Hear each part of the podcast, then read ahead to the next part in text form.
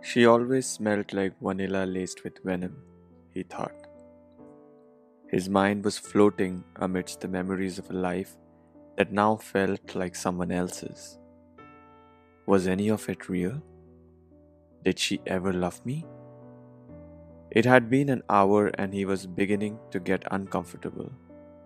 He adjusted his butt on the collapsible camping chair, cocked his head to the left, then to the right, stretched his arms and back and looked out of the window.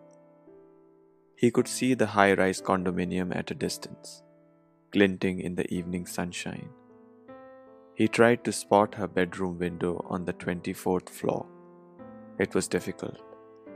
All the windows looked the same. He counted the floors downward, starting from the top. 30, 29, 28, 27, 26, 25, 24. And then the fourth window from the right. There it is. He stared at that rectangle for a minute. His right hand went up to the left side of his chest. He had been spying on his ex-wife for the last 6 months. He was on the 26th floor of an abandoned tower. It was positioned perfectly relative to his old condominium, which the judge gave to her. Almost like a sign from God, he smiled. There was a clear line of sight between his tiny window and her large floor-to-ceiling French window. It used to be my window. He looked back into the lens. For the last couple of months, he had lived her life with her. He left his run-down loft every day, early in the morning, and came here. She woke up every day under his loving, hateful gaze. He waited patiently for the moment when she drew the curtains apart and let him in. He stayed with her till she left for work.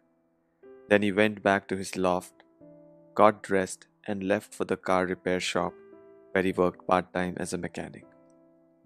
In the evening, he came back to the tower, waiting for her to get back home, and stayed with her till she switched off the night lamp next to her bed.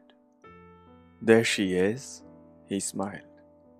She walked into the bedroom and tossed her handbag onto the reading chair with careless abandonment. Careful! Every scratch on that vintage mahogany chair was like a cut on his body. He loved sitting on it and reading. He had begged for it during the court settlement. She plopped herself onto the bed, splayed like a starfish. A man walked in and stood in front of the bed. It suddenly got too hot. He took his jacket off and looked back into the lens. Almost on cue, the man in her bedroom also took his jacket off. He did not stop with the jacket. He looked away from the lens, lifted his right hand up to the left side of his chest and felt it. Then he took out the packet of cigarettes and the lighter from his jacket on the floor. He absently took a cigarette out, lit it, and took a drag. Outside the window, the world looked perfect, happy. He took another deep drag. He felt alone, sad, and old. He had lived his whole life by a code. He was trying to search for its relevance today. He wiped away the tears under his eyes and controlled his breathing. After he took the last drag, he snuffed the cigarette butt out under his boot. He looked back into the lens. They were both naked now, devouring each other. The man got on top of her, his back facing the window. He adjusted the focus on the lens and tried to rein in the storm in his head. He lifted his right hand to the left side of his chest to make sure the Medal of Valor was still there. There was perfect silence now as the world shrunk to the size of his lens.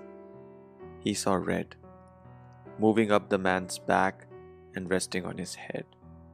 He took a breath, exhaled a little and held it. Then he pulled the trigger.